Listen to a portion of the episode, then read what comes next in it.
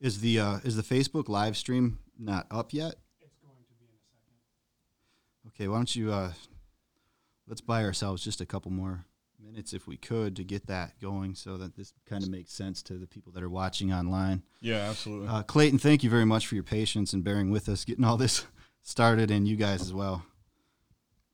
Yes, sir. Thank y'all for Yeah. being patient with me. and and do thank your thank your wife for us uh, for lending so much of your time to us on a uh, Thursday afternoon. I'm sure you're you're very busy, man. Your time comes at a premium, and I really appreciate it.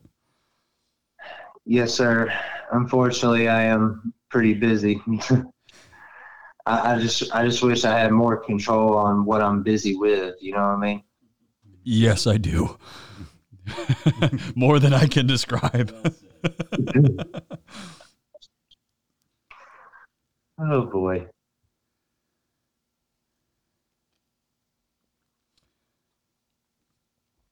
and as soon as we hit record, he gets to hear our really awesome intro music, right?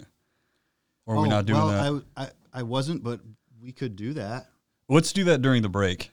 Okay, yeah, I was gonna I was gonna save that for the editing uh, for the podcast, and Oh, nice, nice. Okay. Yeah, cool. Cool. Clayton, you get to hear Andrew rap. It's going to be great. I'm I'm sure you've had the opportunity to uh, listen to the podcast by now, and uh, he's referring to the intro music on our podcast. That is yours truly. Uh,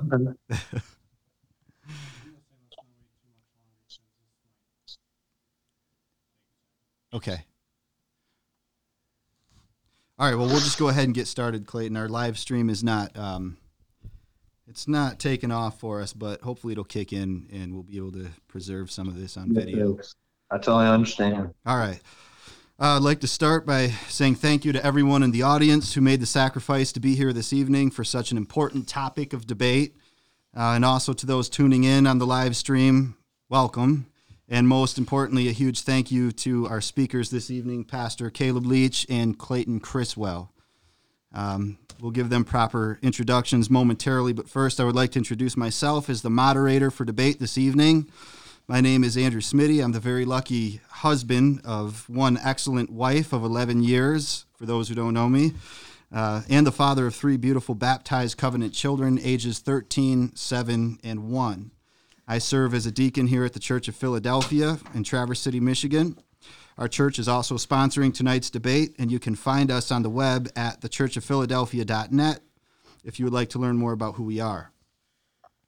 I also host the Reforming Worship podcast alongside of the Reverend Caleb Leach. Our show is under the authority of our local session, which is worth mentioning. Uh, you can find us and follow us on all major podcasting platforms, and you can contact us there at reformingworship at gmail.com with inquiries or anything else pertaining to the show or tonight's debate. Our guest and first speaker this evening will be Clayton Criswell. He refers to himself as a covenant partner of Covenant Church of Tuscaloosa, Alabama, who loves his brothers and sisters in Christ who are there. He is husband to a wife of just over a year, whom the Lord led him to at Covenant Church, and they currently have a baby due on December 25th. He has debated two Roman Catholics on the four Marian dogmas, salvation, and another debate strictly on the perpetual virginity. His podcast, Captured by Christ, is available on all major platforms, and he joins us tonight via telephone. Let's give him a warm welcome.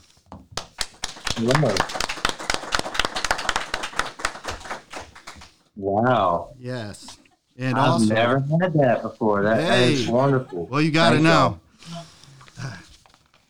Um, y'all. That So, uh, next, uh, by way of introduction, we also have our very own minister of word and sacrament, the Reverend Caleb Leach. Uh, he resides here in Traverse City, Michigan, with his wife, Chloe. They will be celebrating 11 years of marriage and 18 years together this October. Caleb has been serving in the ministry at some capacity since 2012. He has submitted a brief introduction in his words by saying, I had spent my life in churches believing myself to be a devout follower of Christ, but it wasn't until 2011 that the Lord graciously delivered me out of false conversion. Since that time, he has continued to reform my theology and understanding, and my church has followed this trajectory of reformation. After my conversion, I developed a passion for studying church history and doctrine and biblical languages. These subjects continue to be focuses of study and teaching for me. Let's also extend a warm greeting to Pastor Caleb for his contribution as well.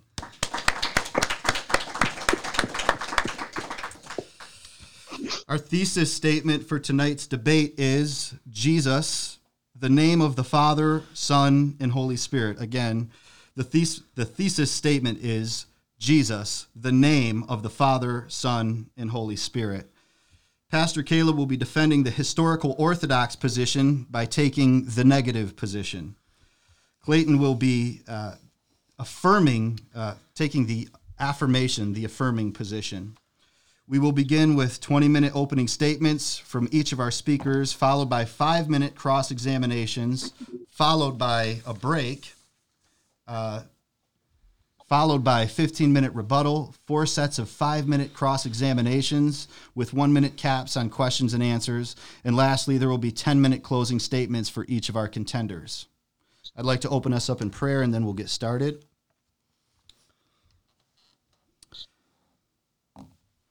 Gracious Father, in the name of Jesus and by the power of the Holy Spirit, we ask by your sovereign hand that you would uphold truth and that it would prevail here this evening for the sake of your great name. Amen. Amen. Amen.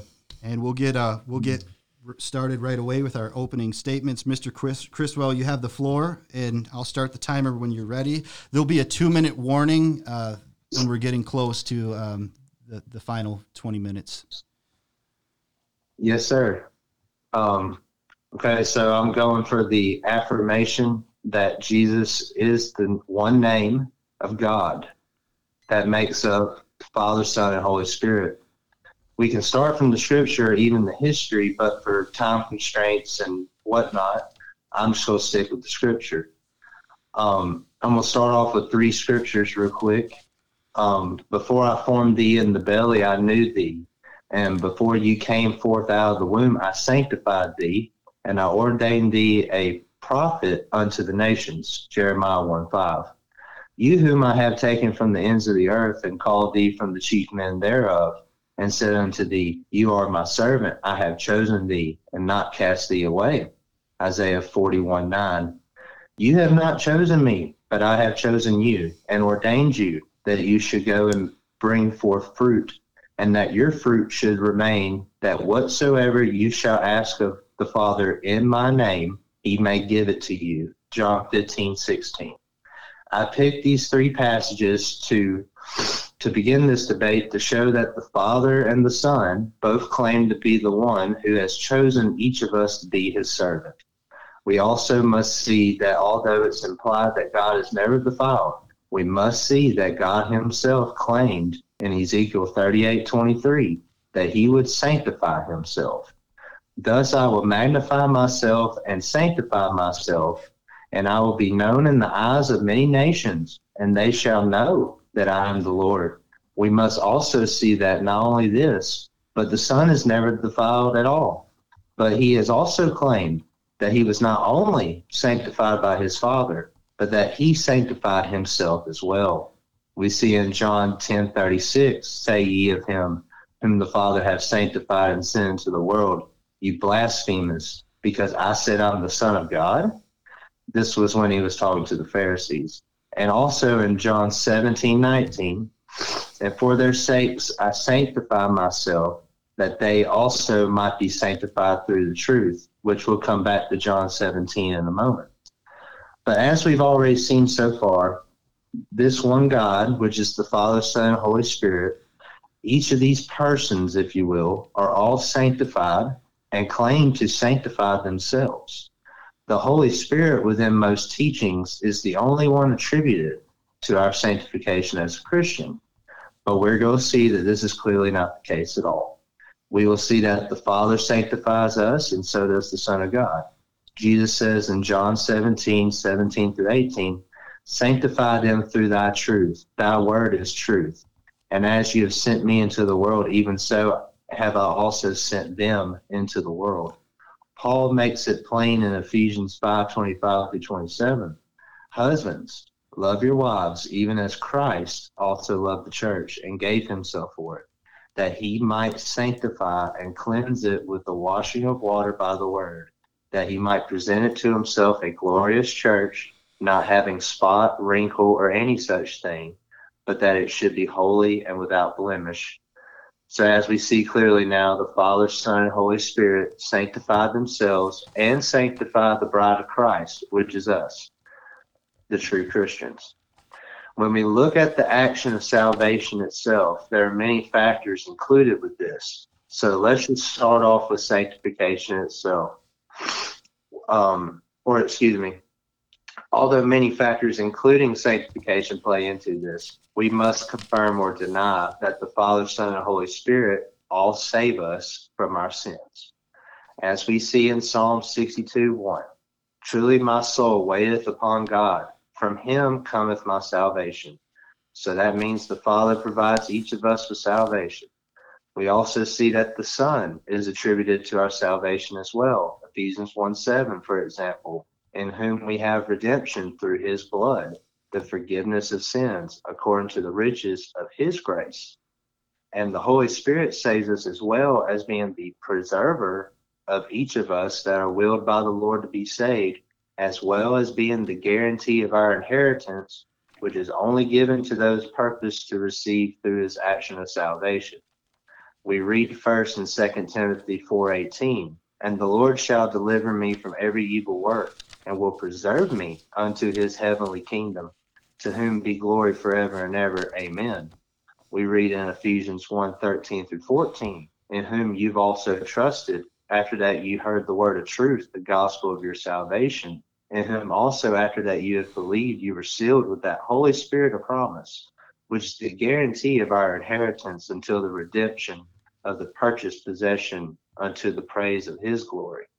So, as we see clearly, the Father, Son, and Holy Spirit provide salvation to each of the predestined children of the Lord.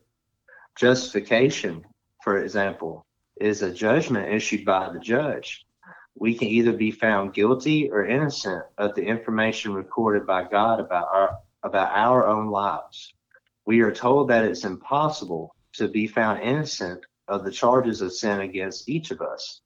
However, Jesus Christ himself is judged, yet has no sin to be charged of due to Christ being judged, yet having nothing to be judged upon his own life on earth, then he is justified. And as we clearly see, the justified one is indeed the justifier himself, which is the judge. In Romans 3:26 we read, "To declare I say at this time his righteousness, that he might be just and the justifier of him which believeth in Jesus." So for the one in Christ, they are justified by whose justification? Jesus' justification. And this is another point we'll be getting into as well. Um, we are justified and must be justified due to each of us being condemnable based on what we have done, good or bad. And Romans 9 is clear that we are not even predestined for salvation based on what we have done, good or bad, but by his grace alone the Father, Son, and Holy Spirit are all said to be the one justified and the one who justifies. We see in Psalms 51 4, Against thee and thee only have I sinned and done this evil in thy sight, that you might be justified when you speak and be clear when you judge. The Father is justified and the justifier. We read in Luke 7 35, Jesus said himself, But wisdom is justified of all her children Wisdom is always a reference to the Spirit of God, the Holy Spirit within the individual, revealing the knowledge of God to them. The Holy Spirit is justified and the justifier of all those who possess Him within. Jesus Himself is the justified one and the justifier of all of us. He is the judge and the one judged in our place as our advocate we read in Galatians 2:16, knowing that a man is not justified by the works of the law, but by the faith of Jesus Christ, even when we even we have believed in Jesus Christ, that we might be justified by the faith of Christ and not by the works of the law. For by the works of the law, no flesh will be justified. Also in Galatians 2.20, I am crucified with Christ, nevertheless I live, yet not I, but Christ liveth in me. And the life which I now live in the flesh, I live by the faith of the Son of God, who loved me and gave himself for me. I wanted to start this next section by showing in the latest passage that it's by the faith of Christ that we are justified. Our faith in Jesus Christ in our unrighteous state is in unrighteousness. And therefore, this is why we must understand that it has to be Jesus's personal faith that he showed here that justifies us because we cannot receive his perfect righteousness with our imperfect, unrighteous faith in him. Jesus' eternal life must be given to us in order to have eternal life. Jesus' righteousness must be given to us in order to be saved from his wrath. All the gifts that are given by the grace of God is also by the grace of Christ, and they are all eternally in possession of Jesus Christ. Simply put, the one who gives us the gifts must be in possession of the gifts that he gives to each recipient. So, according to scripture, in no particular order, if not at the exact same time, the person in Christ receives the faith of Christ, the love of Christ, the word of Christ, the testimony of Christ, the righteousness of Christ, the justification of Christ, the sanctification of Christ, the glorification of Christ, the divine nature of Christ, the spirit of Christ, the mind of Christ, the fruits, works of Christ, the death of Christ, the resurrection of Christ, the eternal life of Christ, and of course, we each receive Christ Himself within us. Just to go further on that point, the Holy Spirit is referred to as Christ several times in the New Testament alone, as we see in Ephesians 3 16 through 17, that He would grant you, according to the riches of His glory, to be strengthened with might by his spirit in the inner man, that Christ may dwell in your hearts by faith, that you being rooted and grounded in love, Jesus even said himself in John 15, 4, abide in me and I in you. As the branch cannot bear fruit of itself except it abide in the vine, no more can you except you abide in me. Paul confirms once again more clearly in Ephesians 4 4 through 7, there is one body and one spirit, even as you are called in one hope of your call, one Lord, one faith, one baptism, one God and Father of all, who is above all, through all, and in you all. But unto every one of us is given grace according to the measure of the gift of Christ. Now, going back to Ephesians 5, Husbands, love your wives, even as Christ also loved the church and gave himself for it, that he might sanctify and cleanse it with the washing of water by the word, and that he might present it to himself a glorious church, not having spot, wrinkle, or any such thing, but that it should be holy and without blemish. So ought men to love their wives as their own bodies. He that loveth his, loveth his wife loveth himself. For no man ever yet hated his own flesh, but nourished and cherished it, even as the Lord, the church. For we are members of his body, of his flesh, and of his bones. For this cause shall a man leave his father and mother, and shall be joined unto his wife, and they two shall be one flesh. This is a great mystery, but I speak concerning Christ and the church. Nevertheless, let every one of you in particular so love his wife, even as himself, and the wife see that she reverence her husband. That's verses 25 and 33 of Ephesians 5. The Lord declares himself the husband in the Old Testament, and Christ is referred to as the bridegroom. Both titles are the same. The wife of the husband is the bride of the bridegroom. Jesus is the head of the body of Christ.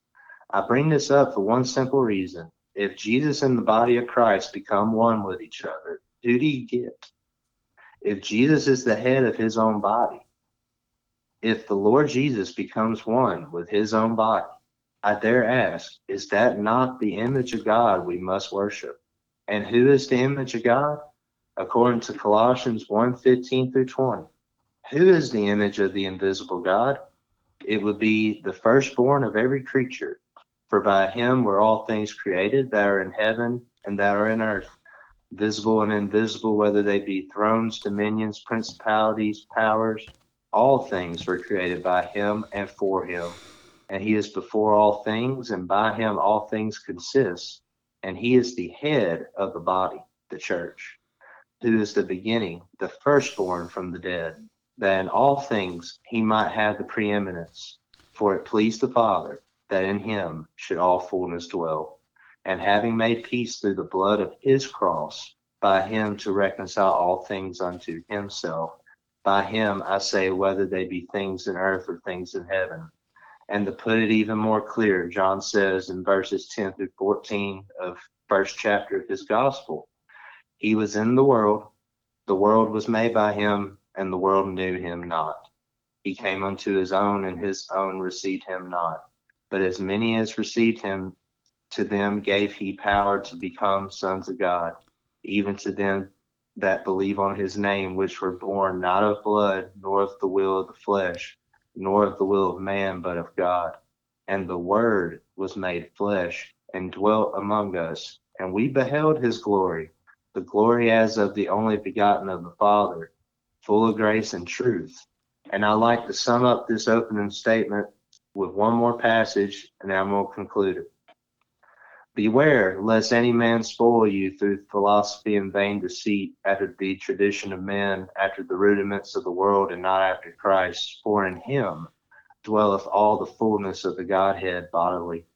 And you are complete in him, which is the head of all principality and power, in whom you are also circumcised with the circumcision made without hands, in putting off the body of the sins of the flesh by the circumcision of Christ buried with him in baptism, wherein also you are risen with him through the faith of the operation of God, who hath raised him from the dead. Sorry about that. Hold on. Hold on, what you saying? Can you still hear me? Yeah, Yes, we sir. can hear you.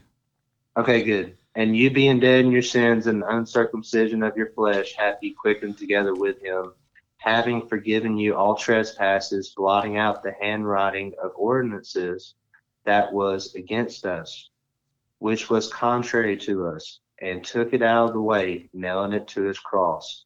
And having spoiled principalities and powers, he made a show of them openly, triumphing over them in it. Colossians 2 8 through 15 to end this opening statement, the Trinity doctrine, which is a developmental doctrine formulated by Rome, which I'll have to speak on later for time purposes, separates Christ from being the one image of God that possesses the fullness of the Godhead, who is the Father, Son, and the Holy Spirit.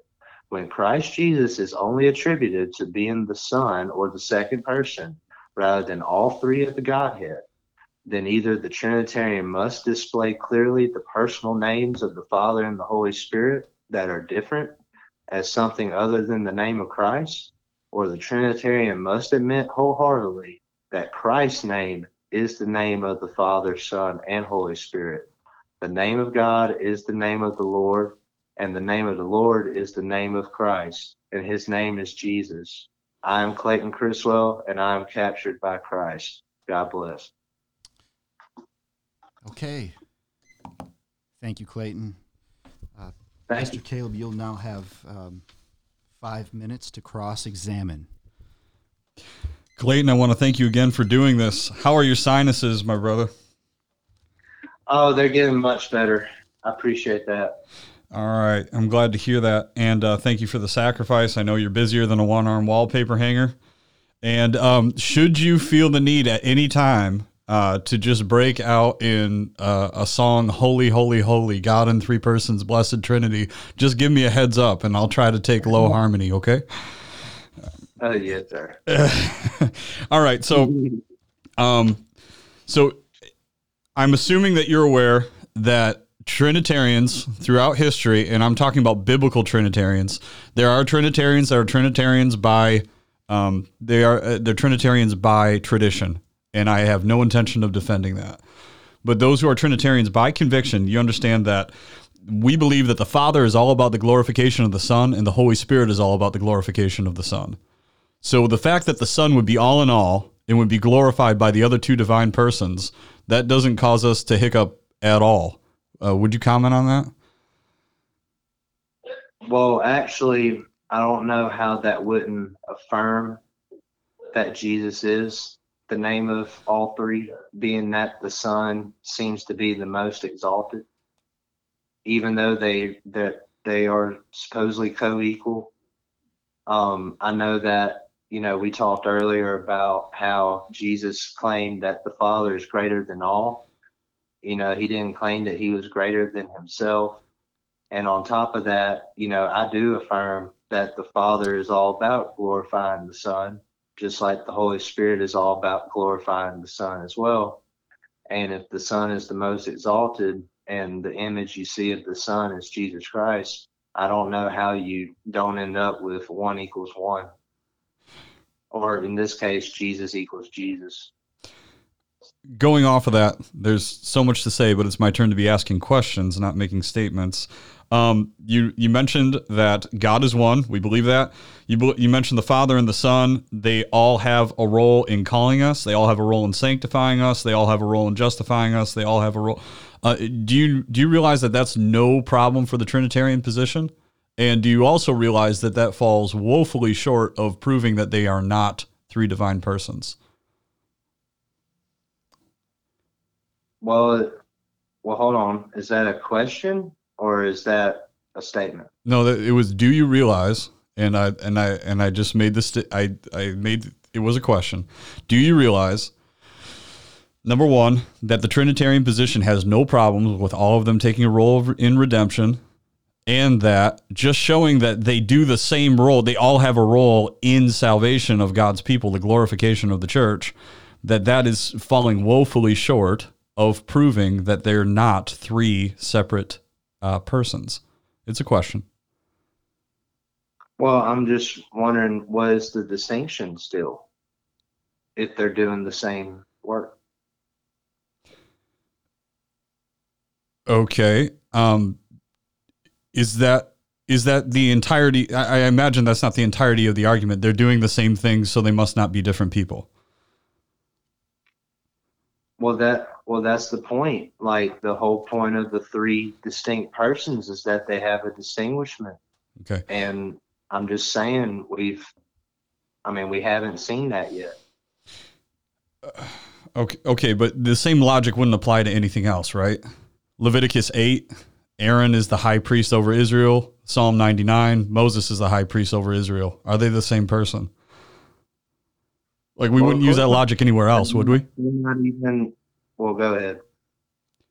I just meant to finish the question. I didn't mean to cut you off. We wouldn't use that logic anywhere else, would we?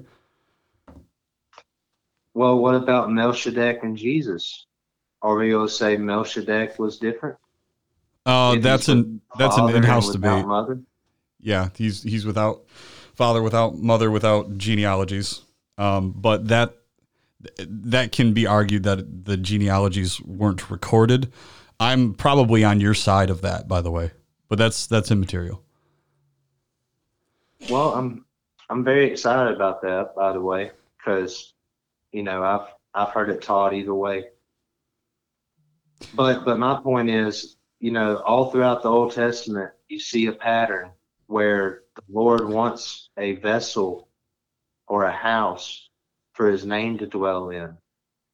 And it seems as if he can't find it, but we know later that his plan the entire time was for himself to come into the world and be Jesus Christ. It's time. And in Jesus Christ is the image of God. Time. Okay, Pastor Caleb, you'll now have uh, the opportunity for a 20 minute opening statement. All right. Our great Father and God, Father, Son, and Holy Spirit, Lord Jesus, Let us magnify Christ by the power of your Holy Spirit, bringing all things under subjection to your feet. We pray this in Jesus' name. Let the words of my mouth and the meditation of my heart be acceptable in your sight, O Lord, my strength and my Redeemer.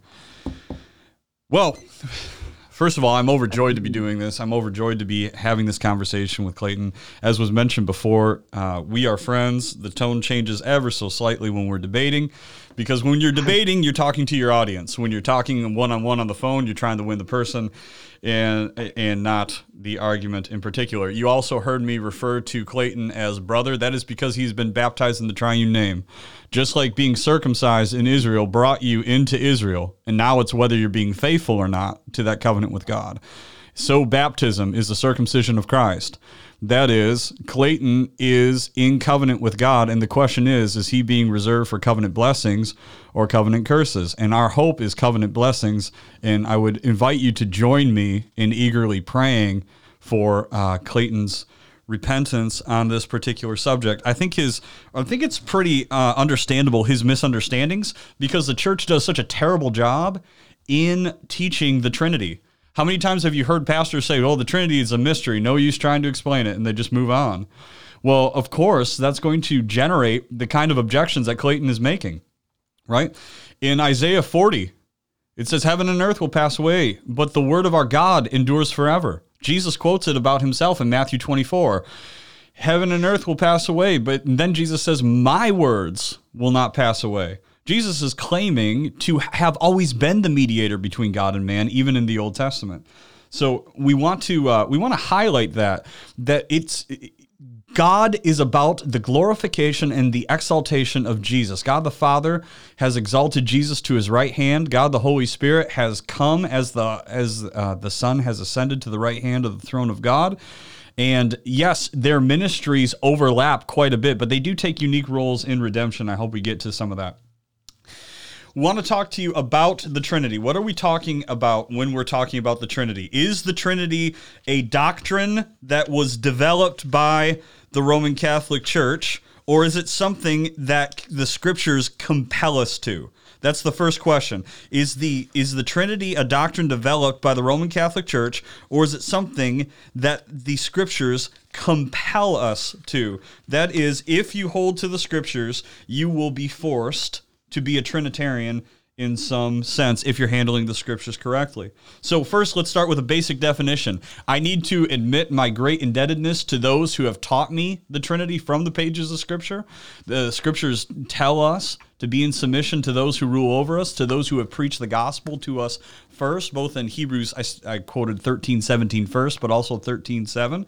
We want to, uh, to understand that the Holy Spirit didn't begin his work with me, that he has been faithful to the church in every generation. The church is his visible glory on the earth while he's away, and has been and will be in every generation. To him be glory in the church by Jesus Christ to all generations, world without end and amen. Ephesians 3 21. So let's start with a definition of the Trinity and see is it something that my uh, esteemed opponent in this debate has made? Uh, he's made the he's made the statement in his podcast "Apologist Not Even Apologizing" in 2308. Because what happens in time? Is he three persons in time, or is this just a description to help us, seeing that we are sinful in nature, understanding God. Um, is this something where we can say, along with, eh, as Clayton has also said in um, Captured by Christ, Jesus is coming soon uh, in, in uh, 20 minutes and 30 seconds in? In the context of Christ saying, also in me, how are you going to believe that they're two different people? How are you going to believe that God and Jesus are not the same? Yet you believe in one God? It's baffling, close quote. Also, again, in 22 minutes in. In the context of the way, the truth, and the life, notice the three things he just said Father, Son, and Holy Spirit. And I'm the way, the truth, and the life, meaning I am the Father, the Son, and the Holy Spirit. No man comes to the Father but by me. Close quote. Is this just an analogy that Jesus is using to point to himself as the one being and the one person of God? Or is the Trinity mandated in the text of Scripture that we glorify one God in being, three in person, co equal, and co eternal? So let's start with the definition. This from James White's book, The Forgotten Trinity. James White, B.B. Warfield, John Calvin, Stephen Charnock, men I'm, very, very indebted to. And you'll realize that you can pretty much I, I haven't come up with anything new. God has been revealing his truth in every generation. But uh, Dr. White's uh, definition of the Trinity within the one being, that is God, there exists eternally three co equal and co eternal persons, namely the Father, the Son, and the Holy Spirit, namely the Father, the Son, and the Holy Spirit. So, if we were to make a diagram as we did this last Trinity Sunday, if we all took a triangle and drew a triangle on our notepad, and at one point of the triangle we said one God, on one on the other side of the triangle, one of the other two sides, we put three persons. And then on the third side of the triangle, I want to say autotheos or theodetos, the Greek word meaning what makes God God, right? So you put these three doctrines together that there is only one God. We are not polytheists. There are three persons in this one God. A person makes something who they are, a being makes something what they are. We are pointing to our God as one what and three who's, as loathed as I am to quote Hank Hanegraaff these days. So the third point is that they are all autotheos. They are all unique and of themselves God. They are theodetos. What makes God God dwells in each of them. They are all participants in the divine being. They don't come together to make up God. They are themselves God, yet they are not three gods. One being, three persons. We make the differentiation between being and persons all the time. This pen has being, it lacks personhood, right? You have you are finite and limited, so your being has one person right? God's being is infinite and not limited. It is inhabited, the one being of God, three persons, namely the Father, the Son, and the Holy Spirit. Um, I have here in front of me five pages of uh, of uh, Clayton's denial of them being different persons. So what we don't have an issue is we don't have an issue with one God. We have an issue with the name of that one God in his attempt, my esteemed opponent in this debate, in his attempt to magnify Christ, but to magnify Christ apart from um, from a proper handling of these texts, the what's happened is he's now um, he he's he's now emphasized the uniqueness of Christ over the entirety of of of divinity, right? And so here are going to be some of the questions we're going to be asking today. And you have to ask yourself it's not that he's not going to have good answers to these questions, or at least well thought out answers. The answer is the question that's before you are these, are these answers he's going to give to these questions, are they going to be sufficient in the pages of Scripture? Who bore the wrath of the Father? Who is the just judge of all the earth to whom the punishment of sin was made? Where is Jesus now? Is he at the right hand of himself? Is Jesus bearing intercession forever for the sins of his people? And if these three and he's he's said many times so-called persons if these three persons are just an illustration in time or just the way the triune god has decided to interact with himself in the bounds of time then your redemption itself is not predicated on the intercession of Christ and the sending of the Holy Spirit, as his offering is accepted to the just judge of all the earth, who's now no longer just the judge, but now can be called your father. That whole that whole relationship, that triunity in salvation doesn't exist if God is one being and one person outside of time. It turns salvation into quite literally a legal fiction. And nobody wants that. So we have an issue here with the three persons of God. Again, I read, I read you a quote from from uh, I actually read you three, where the three persons were denied, and the statement was made uh, hyperbolically, not hyperbolically, but um, posing the question: weren't these just uh, weren't, weren't, wasn't this just an illustration to uh, to show us the different facets of God, even though that even though we are sinful? Furthermore, we are struggling with the co eternality of the three divine persons. Here's the assertion of the biblical doctrine the Word of God itself will show you that eternally God existed as Father, Son, and Holy Spirit. not just within time. And we can demonstrate that in the text of Scripture. We must demonstrate that in the text of Scripture. But before we move on from that, we've already highlighted how this is a gospel issue. We must say that if you understand there is one God, there are three persons within that Godhead, and they are co equal and co eternal. None of those statements, those three pillars of Trinitarian doctrine, none of those can be denied in the text. If any of those are denied, there are simply texts that we are either misreading or ignoring. So let's go on to talk about the eternality of the three divine persons alongside of themselves. John 1 1 In the beginning was the Word, and the Word was with God, and the Word was God. In the beginning was the Word. In the beginning was the Word. And now our oneness Pentecostal friends would say that that's just a that's that's just a uh, a statement of of uh, the Word, as in the Logos being a plan alongside with God. We would both reject that. Um, in the beginning was the Word. This Word would be made flesh. Clayton brought that out. The Word was with God, and the Word was God. Let's break this down for a second. In the beginning, Ein arche, ein ho logos. In the beginning, arche, uh, being beginning, archon is actually a title for Christ, the author and the finisher of our faith. That uh, faith, that author, there. It's the noun form of arche. The in the beginning was the word. Ein ho logos. Now we don't have infinite verbs in English. Ein is an infinite verb a proper understanding of Greek verbs would absolutely take this conversation off the table. As far back as you want to push the beginning, outside of time, name it. There the word exists alongside of God, and the word was itself deity. Not the same person. The definite article takes that off the table. And A.T. Robertson, B.B. Warfield, Dr. James White, name it. We can stack Greek scholars who actually would put me to shame in my skill in the original languages, um, can all be cited to uh, to confirm this in verse 18, if we jump down to verse 18, no one has seen God at any time. The only begotten Son, or better, better translated, the Monogenes Theos, the unique and only God who is in the bosom of the Father, he has declared him, the word is exegesato, he has exegeted him.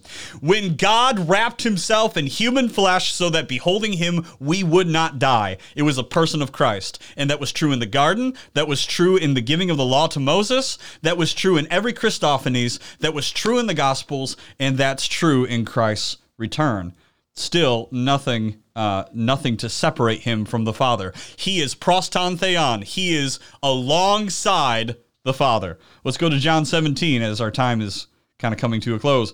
Jesus spoke these words. He lifted up his eyes to heaven and said, Father, the hour has come. Glorify your Son, that your Son also may glorify you, as you have given him authority over all flesh, that he should give eternal life to as many as you have given him. And this is eternal life that they may know you, the only true God, and and Jesus Christ, whom you have sent. If there was ever a time to disclose, psych, we're the same people, right? This would be the time to do so. It, okay, so look at this. Glorify your son, that your son may glorify you, as you have given authority all flesh, that he should give eternal life to as many as you have given him. I have glorified you on the earth. I have finished the work which you have given to do. And now, O Father, glorify me para se alto, together with yourself, alongside yourself, with the glory I had with you before the world was. And A.T. Robertson, as well as B.B. Warfield, uh, um, B.B. Warfield, as well as F.F. Bruce, as well as Dr. James White, as well as name the greatest Greek scholars, and they'll all admit this, some of them begrudgingly, by the way. Para se alto has to do with face to face interaction. That's face to face interaction. When we see that same phrase happening in Corinthians, that we behold him soon face to face in 1 Corinthians 13, there it is, paraseato. They cannot be different persons. They have enjoyed fellowship with each other. And with our last six minutes, Philippians 2, 5 through 11. Let this mind be in you, which was also in Christ Jesus. Stop right there. This is a hymn of the early church. This idea that the Trinity was a later development by the Roman Catholic Church, um, it just doesn't work. This is a hymn of Christ un- that is a hymn of Christ as God in the early church. Paul is quoting a hymn that they all sang together. Let this mind be in you, which was also in Christ Jesus. Paul is using high exalted Trinitarian theology to bring out, he, he's using it as a sermon illustration for how to be humble and how to, treat, how to treat people. No, uh, verse 6 who being in the form the morphe of god did not consider it robbery to be equal with god. Now we talked a little bit about this on the phone clayton. Uh, harpagmos or ahapagmos in this case it's not something to be held onto at all cost right he's not something to be held onto at all costs, that equality with god but made himself of no reputation this has to be talking about the pre-existence absolutely has to be because he was in the form of god he didn't consider the form of God as something to be held onto with all costs, but he made himself of no reputation. Willfully, he did this, taking the form of a slave and coming in the likeness of men. And being found in the appearance of men, he humbled himself. He humbled himself. This is something he did to himself and became obedient. Obedient to whom? You will see. Obedient to the point of death, even death on the cross. Therefore, God, ah, the person he was obedient to. Therefore, God has highly exalted him. How many personal pronouns do we need here before we start to take seriously? These are different persons. Therefore, God has highly exalted him and given him the name which is above every name, that at the name of Jesus every knee should bow, of those in heaven, of those in earth, and those under the earth, and that every tongue should confess that Jesus Christ is Kurios, or Yahweh, to the glory of God the Father.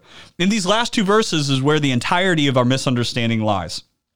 At the name of Jesus, every knee should bow, of those in heaven and those in earth and those under the earth, and that every tongue should confess that Jesus Christ is Lord to the glory of God the Father.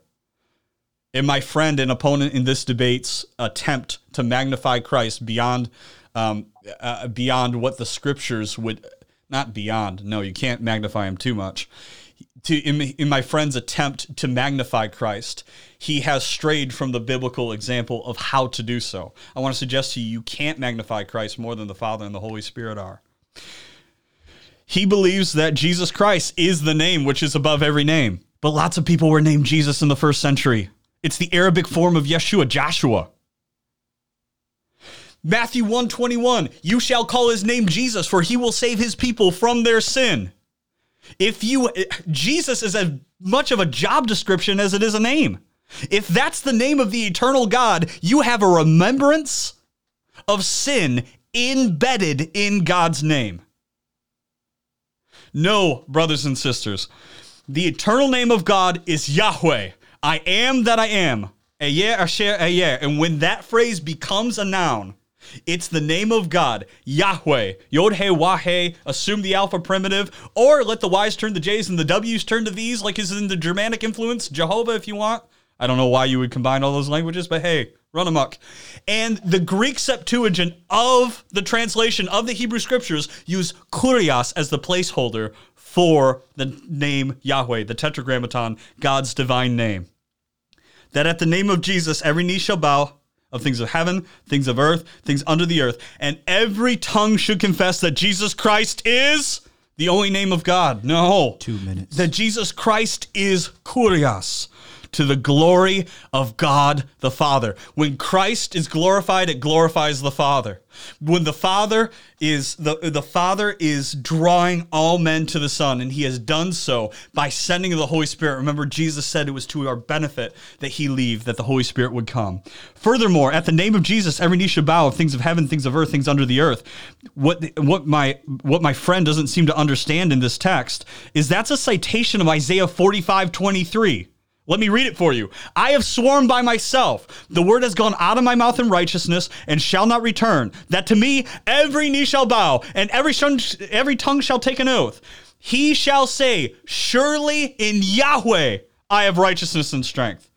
To him men shall come, and all shall be ashamed who are incensed against him. In the in Yahweh all the descendants of Israel shall be justified and shall be glorified. The Father draws all men to the Son. The Son pays for the sin of those. And by the way, when we say all men, we mean all types of men. We both affirm election. The Father draws those whom he has chosen to the Son. The Son not only lays down his life as a perfect sacrifice for sin, but he's been their perfect righteousness in his life, and he ever lives to intercede. Intercede for to whom? To the Father, at the right hand of the Father. And they have sent the Holy Spirit, which he, when he comes into our heart, Ezekiel 36, he causes us to keep his commandments, to walk in them and do them. This is why there's this this is a gospel issue, and this is why there is no salvation outside of the triune name. May God grant us all repentance in this way. Time. Mr. Criswell, you now have five minutes for cross examination. All right. Um, my first question is how can Christ claim that he's the only way to the Father, yet the Father must draw people to the Son? There's no contradiction. If the Father was drawing people to the Father, there would be a contradiction. But the Father draws people to the Son, which is the only way to the Father. In other words, like you have said so many times, salvation has to be of God and only of God. We cannot save ourselves. We can't even do the 1%. God has to draw us to himself. The Father does that through drawing us to the Son. Okay, so are you saying that the Father must draw us to the Son in order for us to have the Father? Let's go with the words of Jesus John in John 6. No one can come to me unless the Father who sent me draws him, and I will raise him up on the last day. I think Jesus' explanation is sufficient. Oh, I, I totally agree with that. I was just asking, how do you reconcile both statements? Um, there would only be a need to reconcile them if I thought that having having the same, uh, doing some of the same things, having the uh, having eternal purposes that overlapped so much, right? Obviously, the Father, the Son, and the Holy Spirit in the Scripture take on different roles in redemption, but they overlap a ton, which is what we would expect, right? Um, the fact that they're doing some of the same things does not does not even hint to me that they might be different people. I think the uh, the burden of proof is on anybody who would object to that. Okay, so let's see. That's another good question? So, as as the Father has sent Christ into the world, uh, Christ said that He sent us into the world.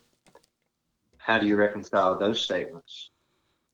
Why wouldn't the Father just send us as Christ Yeah. Um, again, or I, Christ? Excuse me. So, okay, so in your podcast, you have um, distinguished Unitarianism as the Arianism of uh, the 300s. So, hear what I'm saying in this I'm defining Unitarianism as one being and one person in God, right? And what Unitarianism versus Trinitarianism, I think we could all we can all come down into those two categories. I know you object to that, but just for brevity, I'm trying to be respectful to your time and answer the question quickly. I think you're assuming Unitarianism rather than proving Unitarianism. If the Father sent the Son to not only die a shameful death, but to be resurrected with glory and honor, to sit at his right hand until all enemies be made his footstool for his feet.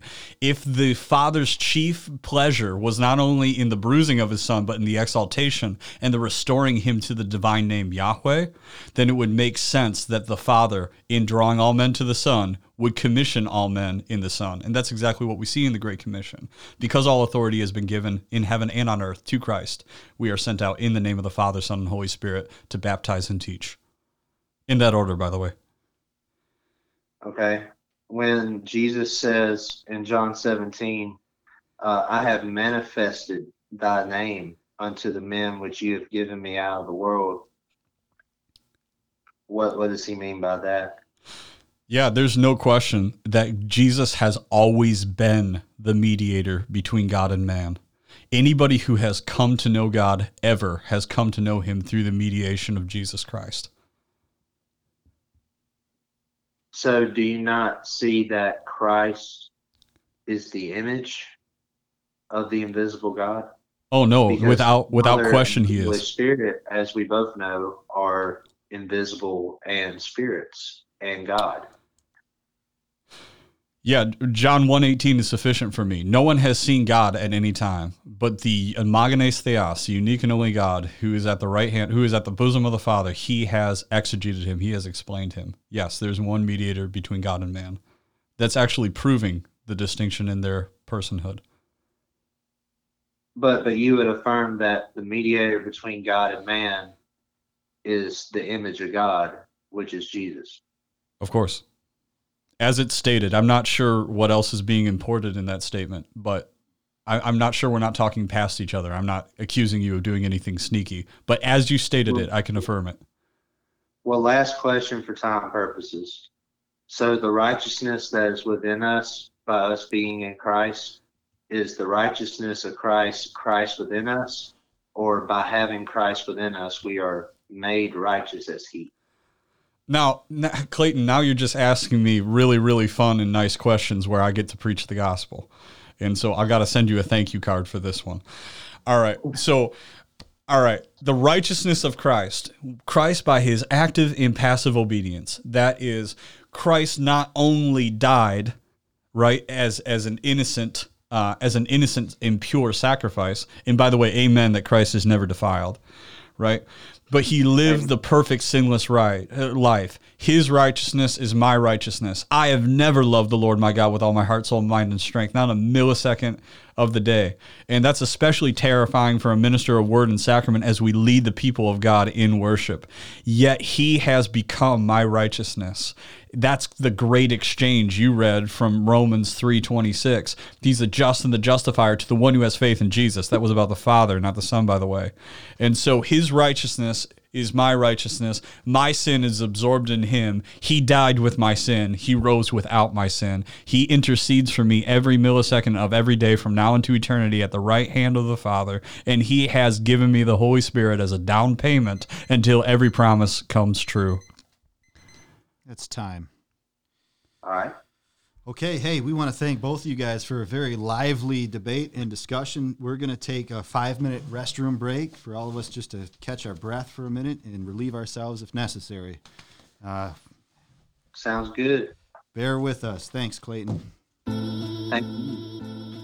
It's one covenant of grace, different administrations, one mediator throughout all generations. The same efficacy in every dispensation, Christocentric motifs and recapitulation. What I'm saying is, Christ was in the garden with Adam. He showed them penal substitution, clothed them, atoned for them, and drove them out from the garden temple. But Adam